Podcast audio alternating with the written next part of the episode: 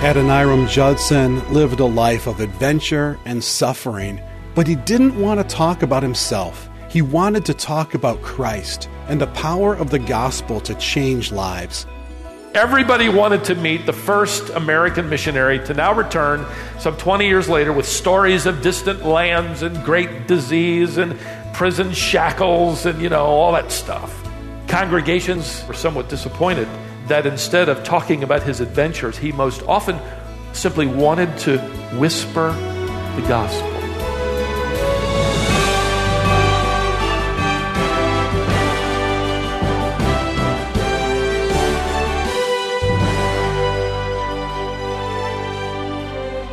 Judson loved and lived the gospel. He lived a life of adventure, danger, and suffering. And that was coupled with an incredible fruitfulness for God. It's only natural that when people met him, they wanted to hear stories of God's grace. They wanted to learn more about how God worked through his life and ministry. But Judson didn't want to talk about himself. He wanted to talk about Christ and the power of the gospel to change lives. His incredible example is our theme today here on Wisdom for the Heart. Stephen Davey continues through his series, Legacies of Light. This is the conclusion to a message he began last time called Adoniram Judson. On the same day he presented himself to the Congregationalist Mission Board, he met a young woman named Anne Hasseltine. And over the next few weeks, they quickly fell in love. Adoniram was clear about his life's goal. His letter to Anne's father is revealing. I'm going to read some of it to you because it, it reveals his passion for the lost, and, and it's almost prophetic in detail. The letter reads By the way, dads, imagine some young man wanting to marry your daughter and his proposal sounding like this 1800s English. I quote I have now to ask you whether you can consent to part with your daughter early next spring to see her no more in this world. Okay, that's a period for me. Think about it. Listen, whether you can consent to her departure for a heathen land, her subjection to the hardships and sufferings of a missionary's life, whether you can consent to her exposure to the dangers of the ocean, to the fatal influences of the southern climate of India, to every kind of want and distress, to degradation, insult, persecution, and perhaps a violent death can you consent to all this for the sake of him who left his heavenly home and died for her and for you? For the sake of perishing immortal souls, for the sake of heaven and the glory of God? Can you consent to all this in the promise of meeting your daughter in the world of glory with a crown of righteousness, brightened by the acclamations of heathen now saved through her means, who will there be praising her Savior? How's that for a proposal? Man, imagine, I'd like to take your daughter away from you to a heathen land where she'll probably suffer every deprivation and more than likely a violent death. You could, you could see, can't you, in this young man, no holds barred. This is what I'm going to do. This is where we're going to go. This is what matters most. Anne's father said yes and so did she. In a way, Anne, her father, mother, really we're all saying the same thing to God, just in different ways. Here am I, bury me. Two weeks after their wedding, they are on a ship bound for India. The voyage would last four months. And, I want to bring up one thing because it, it, creates problems and again shows you a little bit of their, their character. It's going to create problems with their Congregationalist supporters back home and their family. Remember, his dad is a Congregational pastor. You see, during, during this voyage, they spent a lot of time ransacking the book of Acts, the Gospels, studying the Word on, on subjects related to church planting. And, and they came to the conclusion that salvation should precede baptism. And they also concluded that baptism, correctly understood, literally translated, could only mean immersion. In that voyage, they changed their entire view and their affiliation. So, which means, and by the way, this is no small thing, they departed from America as Congregationalists and landed in India as Baptists.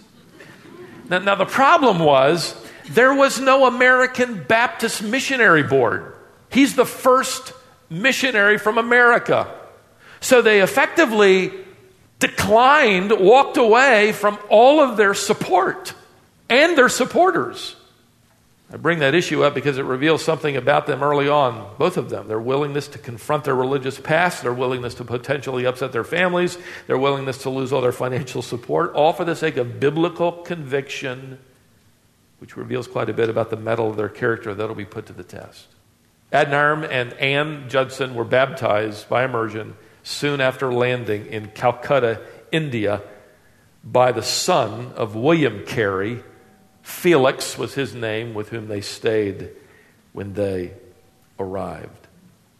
They would trust God and, frankly, never look back. Now, the good news was when news reached America of their changed position, Baptist churches rallied. Evidently, they're a little slower than the Congregationalists, and they created the American Baptist Missionary Union and promptly began supporting them. Now, there were other changes ahead for them. They expected to settle in an area where they were not allowed when they arrived. They had to move several times, and eventually they settled on an area known as Rangoon, Burma, just north of Thailand. There they would spend the next 10 years of their lives attempting to learn the Burmese language. They had to learn it without a teacher, without a grammar, without a dictionary, without any other believers, without a church, without any help. Adoniram had to learn, and his wife Anne, by literally creating his own Burmese grammar See how God wired him at three to prepare him for what he would be doing at 23. And so he would spend several years creating his own grammar, learning the language. It would take six years of study before he was able to preach his first sermon. Finally, seven years after arriving, Adoniram led the first Burmese individual to faith in Jesus Christ. Now think about it. Seven years before one convert to Christ. I mean, that doesn't really sell all that well to the supporters back home, does it? But they stayed with it. Part of the problem was in Burma, converting from Buddhism was punishable by death. Little wonder it would take Judson 12 years before he had 18 people baptized and in the church. 12 years, 18 people. Well, on one occasion, Adoniram and another missionary traveled to see the emperor of Burma to petition for freedom to preach and for people to convert without losing their lives or, be, or being threatened of the loss of their lives. And he not only disregarded their requests, but he threw the gospel tract that Adoniram had written to the ground after reading only a few lines. In the meantime, Roger William Judson, their little boy, died at eight months of age. Back in their home region, Ann Judson continued serving along with her husband. She had been able to befriend the wife of the political leader in Rangoon, sort of like the governor in our culture, and and begin to make inroads. Before long, a printing press arrived, and And materials that Adoniram had translated into Burmese were now being printed by the thousands. Still no real fruit, but they were now coalescing into printed materials that they could distribute, and they were being distributed. And it included uh, a full and complete translation of the Gospel of Matthew. Eventually, Adoniram would complete the entire New Testament in, into Burmese.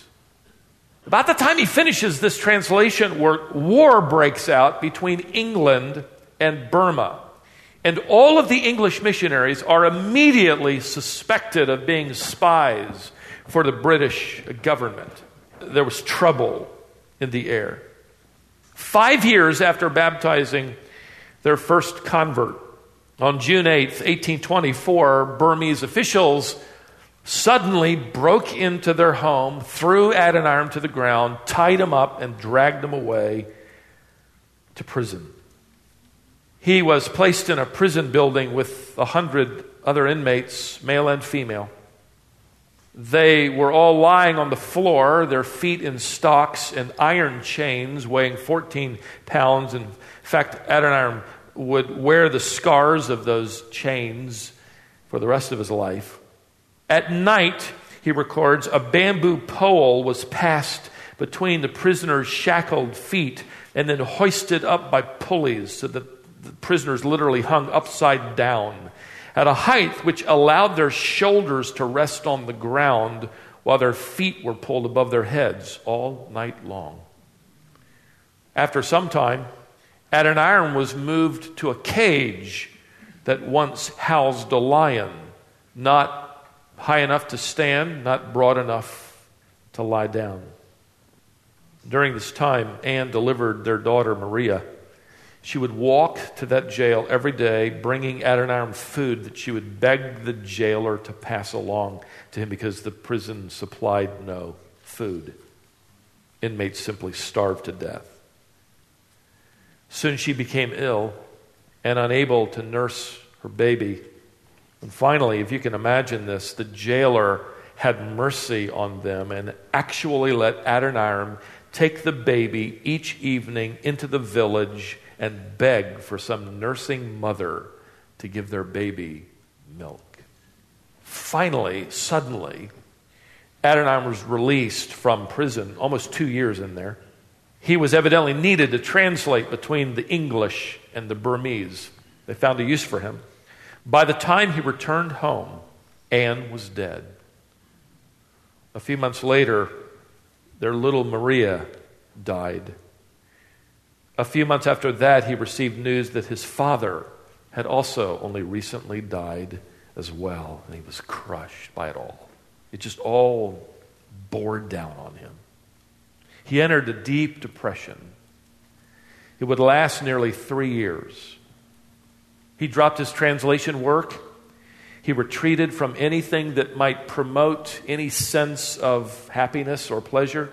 He refused to eat with those outside the mission station. He renounced his honorary doctorate that he had been given from Brown University. He gave all of his savings away to the Baptist Mission Board and asked that his salary be reduced. He then built a hut some distance from his mission compound, deep in the jungle, dangerous, and alone where he moved in. He even dug next to the hut an open grave where he expected to be buried, and he would sit in that grave for hours contemplating the decaying of his own flesh. He would write in his journal, though, and on one occasion during this time, he wrote these words of utter spiritual desolation, he said, and I quote, God is to me the great unknown. I believe in him, but I cannot find him. He subsisted on a little rice each day, and he actually spent his days reflecting, and, and he would even pray for some sign that God had forgiven him for all sorts of imagined failures for not living up to his calling, for not being a more humble missionary, for getting caught up with the pride of his commitment, for accepting the accolades that he had received from others, and on and on. The turning point came, and it was surprising. It was actually a letter informing him that his brother Elnathan, had died at the age of 35. But ironically, this became the first step out of depression because Adoniram had been praying, had prayed for 17 years, specifically for his brother's salvation, but to no avail. However, the letter informed him that not only had Elnathan died, but Elnathan, before dying, had trusted Jesus Christ for salvation. And that was sort of this puff of wind in his sails that moved him back to the mission compound. He picked back up his translation work, and the next year, 1831, was the beginning of an incredible outpouring of spiritual interest that he had never seen before. Is it possible that God, in his timing, waited until this seed had truly died, buried? But now the refreshing work of God's Spirit was enabling him, breathing new life back into him. And ironically, a great harvest is about to begin. Starts out slowly at first, but it's already seen as, as different. Part of what God did for him eight years after Anne's death was bring to him another bride. Adoniram married a widow of a longtime missionary partner in Burma. Instead of going back to the States, she decided to stay there. And they married, had several children. The family grew, and as it grew, the church grew. On September 1835, he completed the Old Testament translation of the Bible into Burmese. And he also baptized the 100th member of the Burmese Baptist Church. Now, these, when he had started out, had been his goal. He wanted to translate the Bible into Burmese, and he wanted to baptize 100 converts who trusted in Jesus Christ, and they were now accomplished. And he was rejoicing, he was thrilled. Then uh, his, his wife, Sarah's health began to decline, and they decided to go home to America to recover for her and, and to raise awareness of a mission that God was indeed establishing. It was taking root. There were now a hundred believers. Sadly, she would die en route to America and be buried on an island while Adoniram and their three oldest children continued on. When they arrived in, in Boston, Adoniram, much to his surprise, was greeted as a celebrity. Newspapers covered his arrival and every move. Everybody wanted to meet the first American missionary to now return some 20 years later with stories of distant lands and great danger and disease and difficulty and prison shackles and, you know, all that, all that stuff. Since Adoniram was actually suffering at the time with a lung problem, he could only talk in a whisper through an assistant. In addition, he hadn't spoken English for nearly 20 years. And, and he had a hard time, he said, putting three sentences together properly.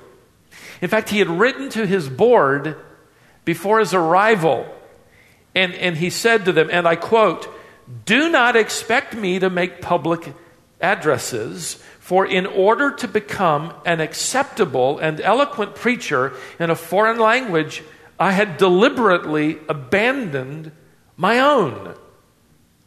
He had literally stopped speaking English.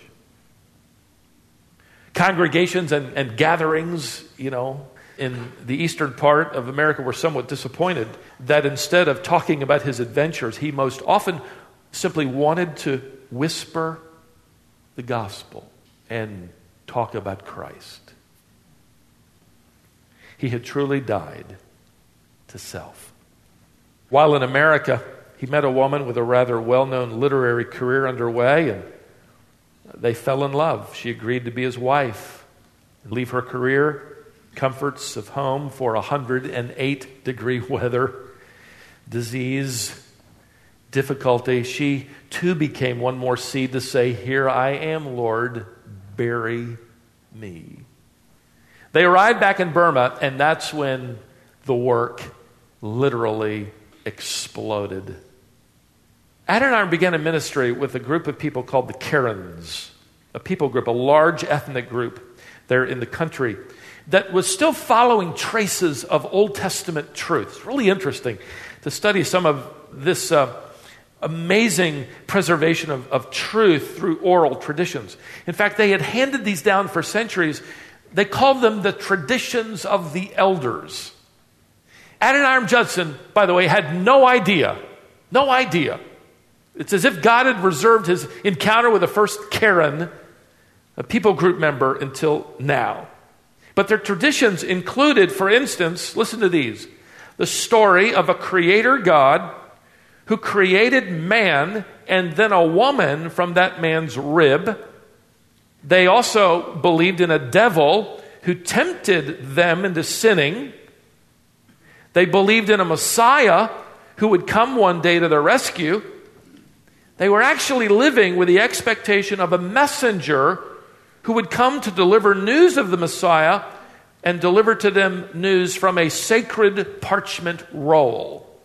And here comes Adoniram Judson, just perfectly timed by the Lord. While he had once spent years sitting in a public hut he had built, praying that someone would accept his invitation to come in and inquire about the gospel. Now, in one winter alone, when they returned, 6,000 people came to their home to inquire and ask for material. Some would travel three months from the borders of China and arrive saying, and I'm reading what he was writing, quote, Sir, we hear that there is an eternal hell. We're afraid of it. Do give us a writing that will tell us how to escape it. Others came from the north saying, We've seen writings that tell of an eternal God. If you are the author, referring to his tracts that by now had been distributed that far, if you are the author, please give us more so that we can know the truth before we die. If you can imagine this, beloved. In one year alone, Adoniram Judson and his team baptized more than 1,000 converts. 12 years to reach 18 people.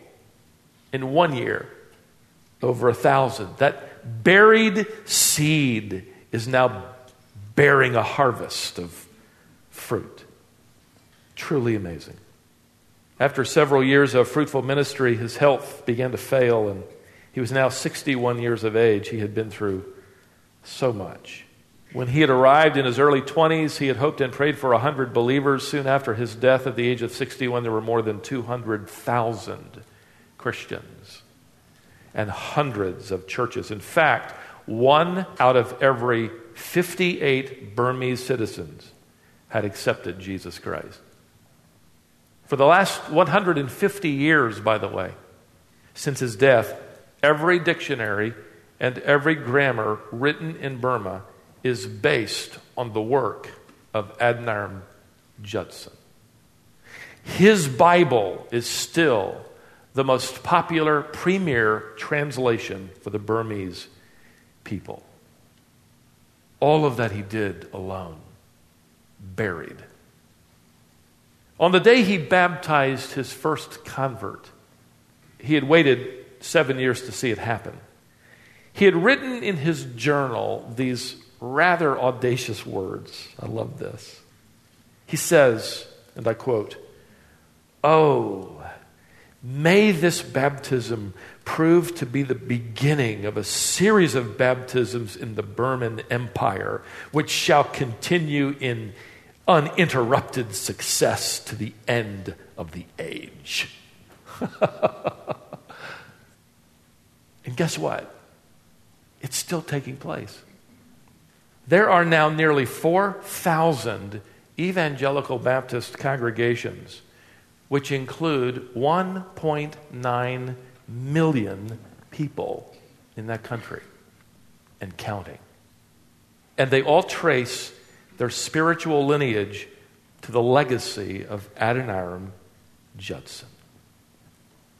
On April 3rd, 1850, he boarded a ship for a voyage he hoped would help him recover his strength. Instead, he became terribly ill, and eight days into the voyage, he passed away. Listen to this simple conclusion The crew gathered in silence as they wrapped his body for burial at sea. No family or friends on board. And after a few words by a captain who didn't believe the gospel, his body was lowered into the Indian Ocean without even a prayer. I don't think that would have mattered to Adoniram Judson. He had died long ago. And his welcome into the presence of his eternal Savior would have been wonderful to see. A seed, a kernel of wheat, surrendered, sacrificed, buried, but even to this day, bearing fruit. We can observe a, a, lot of truths from this man's life, but I'm going to give you three statements very quickly. Number one, serving Christ does not eliminate potential suffering.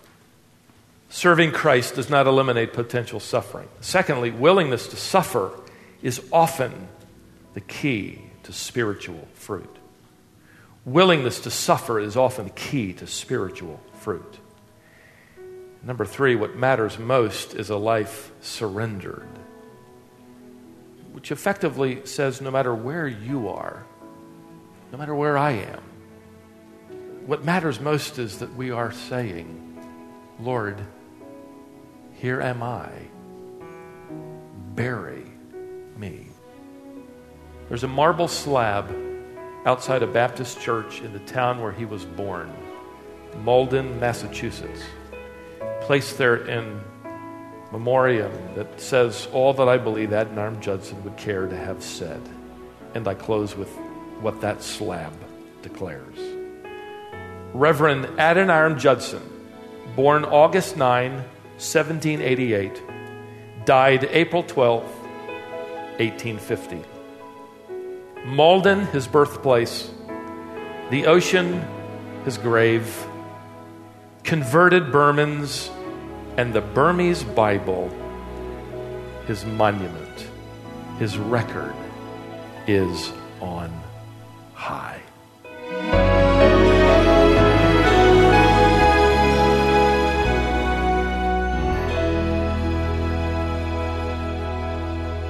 I hope you were encouraged and challenged from today's lesson. This is Wisdom for the Heart the Bible teaching ministry of pastor and author Stephen Davey. You can send Stephen a note if you address your email to info at wisdomonline.org. You can call us today at 866 48 Bible or 866 482 4253. When we come back next time, we're looking at the life of Fanny Crosby. Join us for that here on Wisdom for the Heart.